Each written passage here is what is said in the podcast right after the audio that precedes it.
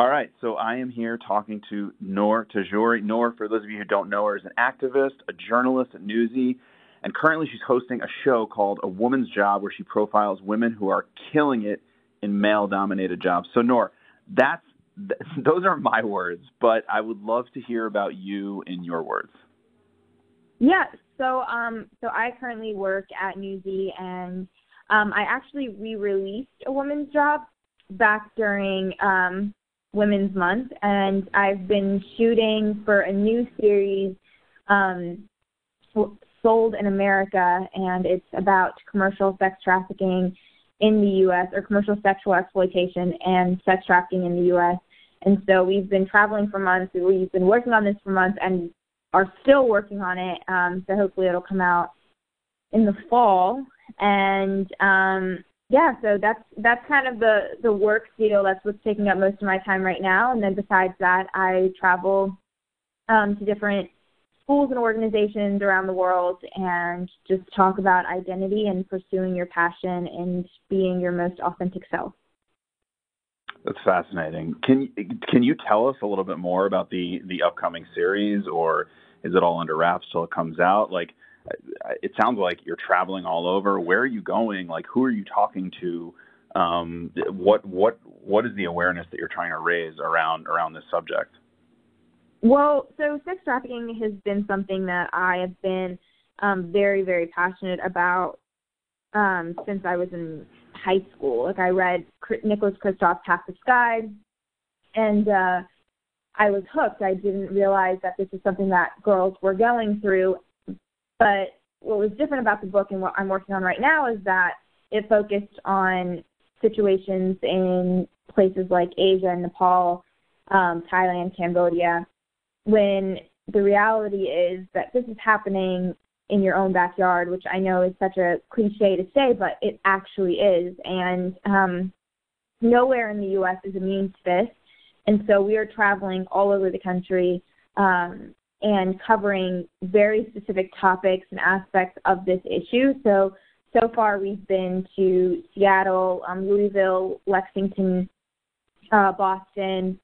We're going to Vegas this weekend. Next week we're going back to Northern Kentucky, Cincinnati area, um, and we're just covering different topics surrounding the um, the causes of of trafficking in this area, whether it be the heroin epidemic, foster care, um, pipeline. We're also talking like the legalization debate and how um, the market has moved heavily online. So things of that nature. Um, we're fo- we're based in DC, so we're focusing a lot in DC as well, and kind of taking us where the stories have the stories are, and um, talking to several survivors and uh, different ways people are tackling this issue all over the country. Well, I mean that, that that's incredibly noble work that you're doing, and uh, personally, I'm I'm really interested to check out the series. I hope anyone else that's listening does as well. We'll definitely remind everyone when it comes out here on Anchor. Um, so your your work, from what I've seen, you know, in doing my research about you, it seems like you're obviously focused on sex trafficking, raising awareness around sex trafficking, the objective, objectification of women. I guess outside of the things that you are known to be very vocal about, what other things happening in the world today or in the press or in the news that sort of press that same button for you and, and get you wanting to raise your voice and raise awareness about?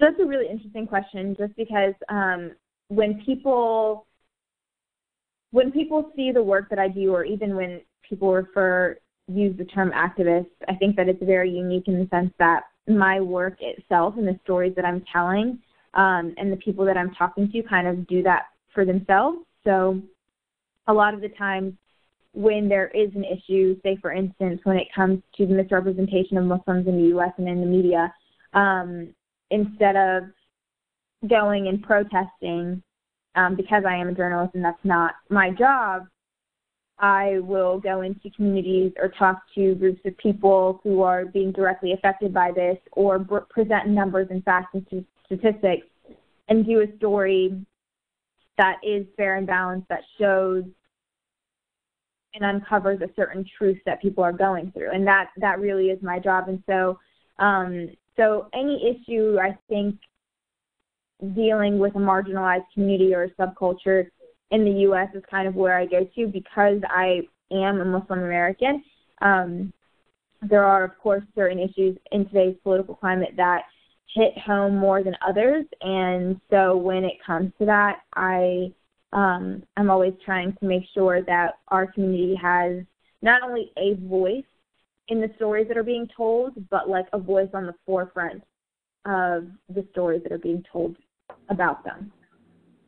Now, is this is this always what you wanted to do? Like, did you always plan to be a journalist and and work on raising awareness of of people you know that that have been marginalized, or is this something that you sort of discovered over time as you got a little bit older, or just sort of fell into? Um, I find it really interesting to uh, to see to to learn and hear about people who are clearly like at the top of their game as you are, and, and so successful at what they're doing, um, because it, it seems like so often it, it wasn't the plan. I'd love to hear your story. Oh my gosh. So that's a really great question because my story is a little bit of both, to be honest. I wanted to tell stories before I knew the term journalist or what a journalist was. So I was eight years old. I was obsessed with Oprah. I would watch her every single day with my mom after school. And I just knew that that's what I wanted to do. I wanted to ask people questions and tell stories. And um, I wasn't really good at sports. I wasn't really good at art, but that was that was my strong suit, and and the people around me noticed that. I didn't know the term journalism until I was in middle school, and um, I think my dad sat me down and talked to me about that um, before meeting Ted Koppel for the first time because uh, Ted Koppel was opening a wing in the hospital that my dad works at, and so my dad kind of explained to me um, that this is somebody that you need to to meet with and why. And from there, I went into journalism. But um, the thing about whether or not I knew that these were the types of stories I wanted to tell, I had no idea. I knew I wanted to talk to people to kind of be that voice for the people who haven't had the, the chance to share their own voice on a platform. However, um, growing up, as much as I was 100% sure about being a storyteller, I was also 100% sure that I was never going to wear the hijab or the headscarf. Um, I grew up in a very conservative white town and didn't know any other Muslims besides my family um, in the immediate community that I was in. And until I moved out of that town and kind of went through this identity crisis and impulsively put on the hijab, um, I just knew that I wanted to tell stories and that because I wanted to be on television, I could never wear it because there was this glaring lack of diversity and I knew that I had to try to be like everyone else. Then when I moved out, I impulsively put it on. And um I remember having this moment with my mom and while I was in high school, um, I was 16, and she said, you know, if you want to do this so bad and you're going to put on the hijab, why don't you get a head start and start college early? And so I started college at 16 years old, and um, basically wanted to get a head start on pursuing this dream of mine. And it wasn't until I started working in news that I realized that my responsibility was not just correcting the pronunciation of Arabic words in the newsroom and just explaining to people um, what certain cultural and religious things actually mean. It was also being that voice for our community um, or helping be that voice at least or a voice for our community and other marginalized communities and being able to give that platform and try to do the behind the scenes work of understanding how this story is going to affect the community that we're talking about. And I think that that was something that I realized once I put on hijab and I started experiencing certain things um, that I hadn't before. And so it took working for years in local news before I realized that all this time I wanted to be just like everybody else on TV. And my advantage was truly being myself and being able to find stories that other people wouldn't have access to because of who I was. And and the hijab, I mean, just from what I've seen, it's it it seems to be a big part of your identity now. And you know, I was watching your your reel, and I saw that you know there are certain clips where people are making certain judgments about you before you know before you even have have a conversation with them because of the hijab. I honestly like I I feel like that that must be or must have been maybe it's not anymore difficult. Like that that's a difficult situation to manage. Uh, especially when you're just trying to educate people and raise awareness and hear people's stories. Like, can you talk a little bit about that? I, I don't know if that's un- uncomfortable to bring up, but I, I found that really interesting when I was looking at your videos. No, um, that's so. I think I feel like that's always a part of the process. When I was working in local news, and when that incident specifically happened, um, you just kind of have to constantly remind yourself that the story is always bigger than you, and that hmm. there is a story to tell, and it's not about you. And in certain instances right. like that, it was telling of what was happening around. Um, and look, I was in Tennessee at the time, and I was covering a story about how this group of people were against Muslims having a cemetery, and um, and that just their reaction to me as a reporter who was just covering the story was very telling of how they perceived the community anyway. But when it when I was struggling during um, my time in local news, and people would say things like, "I don't talk to people who look like you," or they would ignore us, especially because at the station that I was working at, um, a couple of the videographers that I tended to go out with um, were one was a, a black um, guy who was from DC, and one was a young black woman from DC, and we would go out and we would always call ourselves the best worst team because people would always look at us funny or people would say like we don't like talk to you guys or we won't talk to you guys or what are you guys doing here? And that was something that we had to deal with. And so if it took a lot longer for us to get a story done than somebody and one of the other reporters that was just something that we kind of had to struggle with.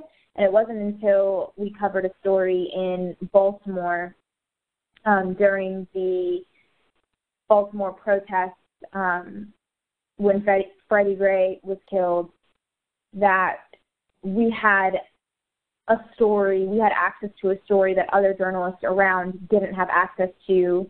Um, and we were able to do that because of who we were and because people wanted to share their stories with us.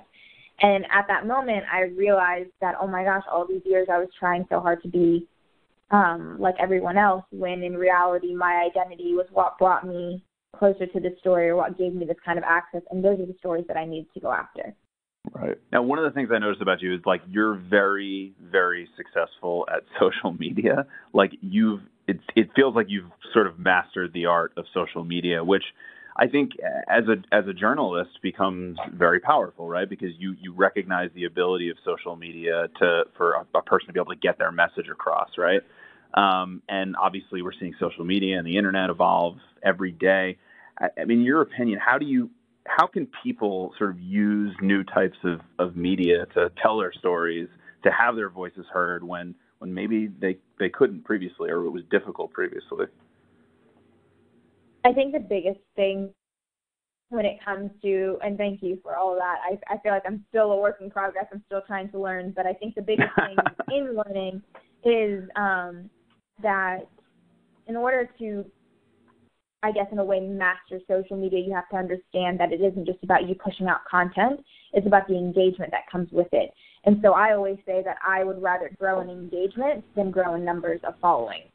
Because mm-hmm. behind every single like, behind every single comment, behind every single view is an actual person. And people tend to forget that. So if your like video is getting five thousand views and you're just like, Man, that's not a lot of um, that's not a lot compared to like a million. Think about a room filled with 5,000 people. Like that's a lot of people, and they're all totally. listening to you. They're all looking at your what you have to say, and so you have to remember that the engagement and the people that you're already interacting with are just as important, and sometimes and almost all the time more important than growing that that number um, of just the following. And so whenever you have a chance to engage, that, then engage. And if that means asking a question with your post, commenting back, responding to Snapchat, whatever it is.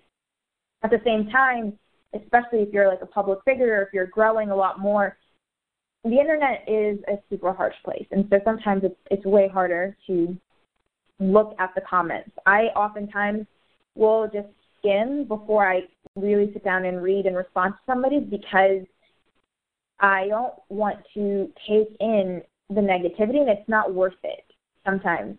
Um, especially when people are just ruthless and, and they're they're just being trolls. And so um it's you have there's like a fine line between taking care of yourself and like your personal life and balancing that with social media. And I think when you kind of kind of master that balance, um, it becomes really fun. It becomes something a place where you know that you can engage and you build this audience that really wants to hear from you and that you want to hear from them and you're talking to them and you're laughing with them and then they they they'll come up to you at events and say, you know what, I've been following you all these years, it feels like I know you, it feels like we're already friends.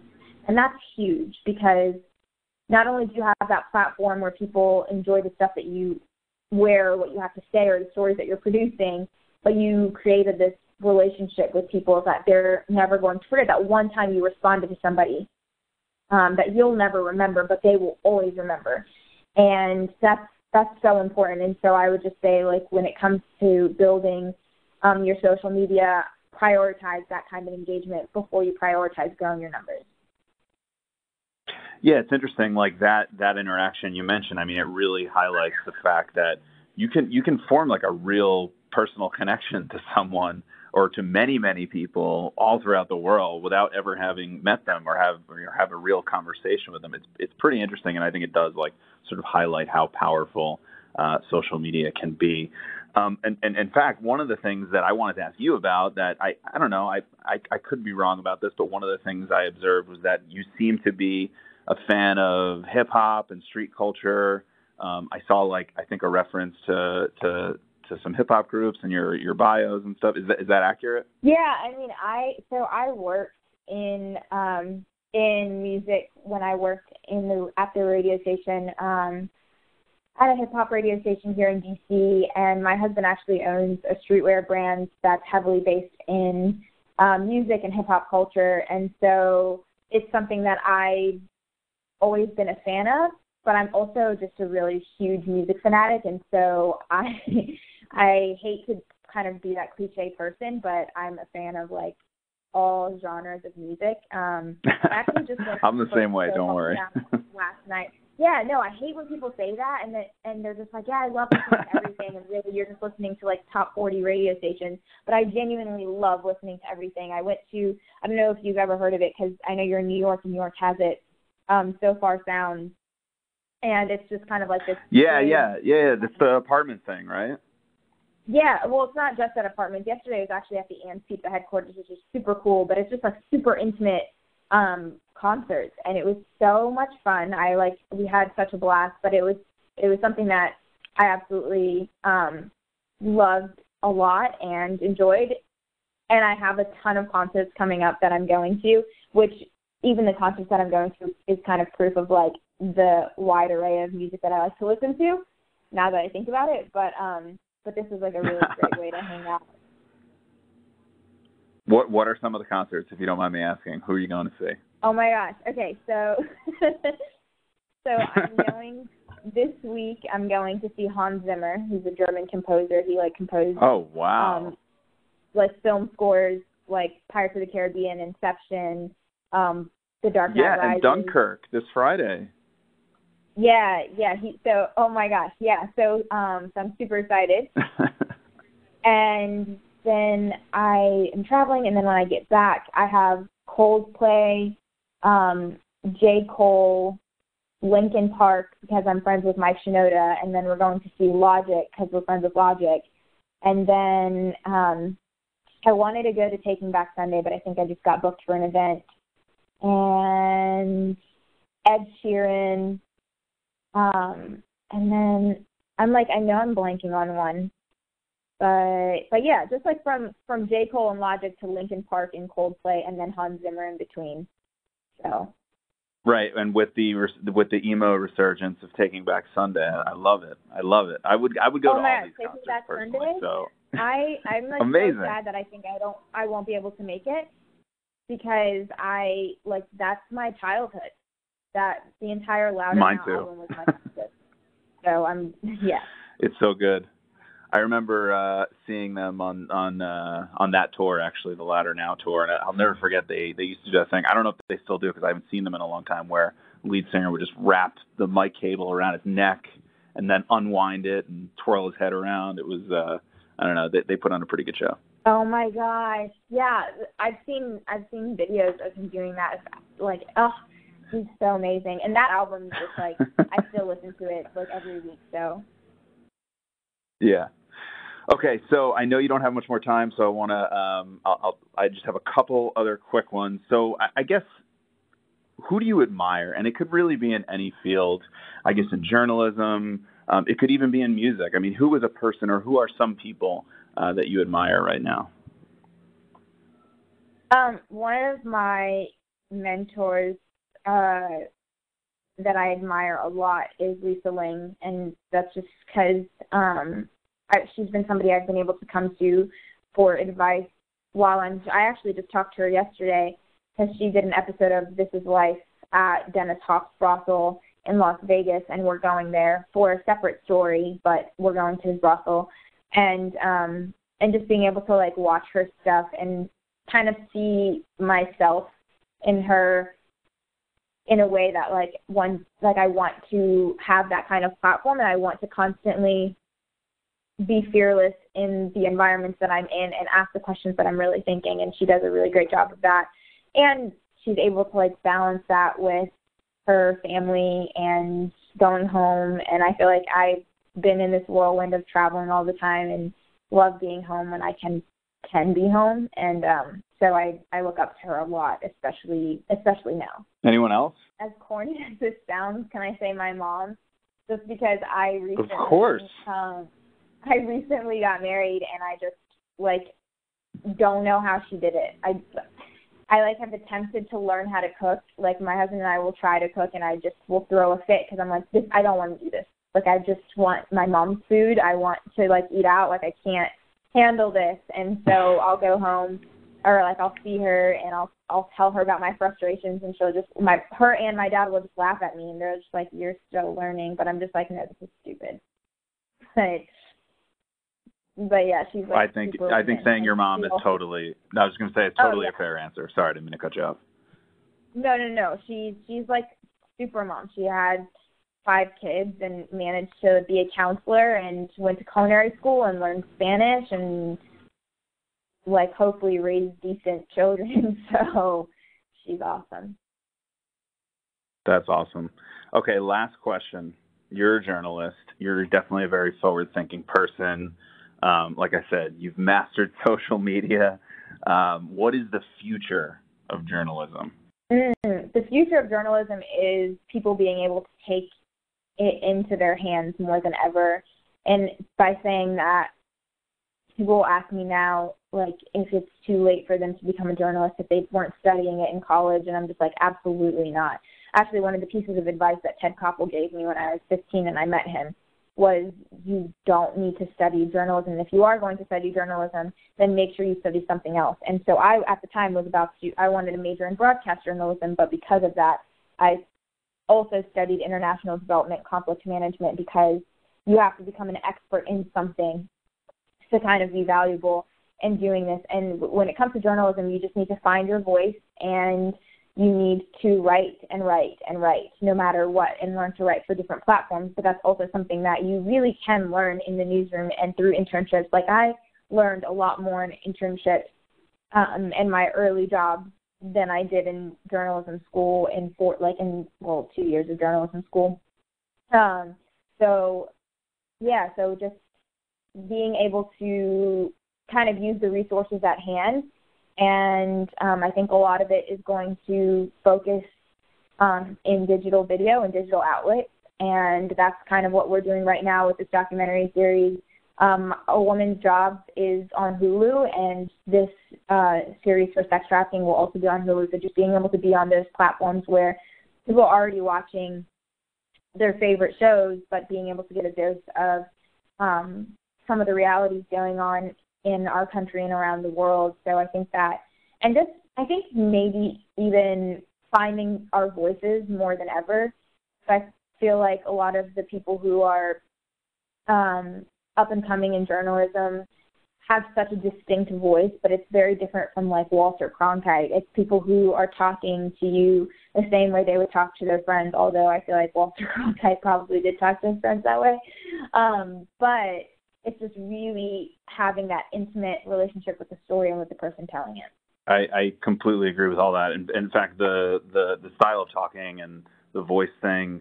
Uh, it, I mean, that's something we talk about in Anchor all the time. Like we, you know, we really want listening to Anchor uh, not to make this about Anchor, to to feel natural and feel like you're listening to a friend, not like you're listening to, um, you know, like a super seasoned journalist who's been doing it for 50 years, right? Because I think hearing people, uh, you know, talk to you in a way that they might talk to you in a regular conversation uh, is just much more accessible, and I feel like it's easier to learn and absorb information.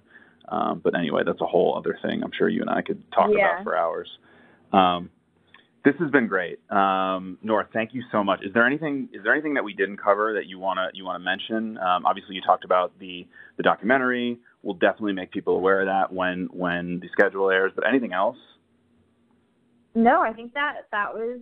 I mean, you asked really great stuff um, and poked at my childhood memories. So I, I mean, if you have any other questions in the future, let me know. But yeah, that was awesome. This is great. Okay, Noor, thank you so much, and uh, have an awesome day.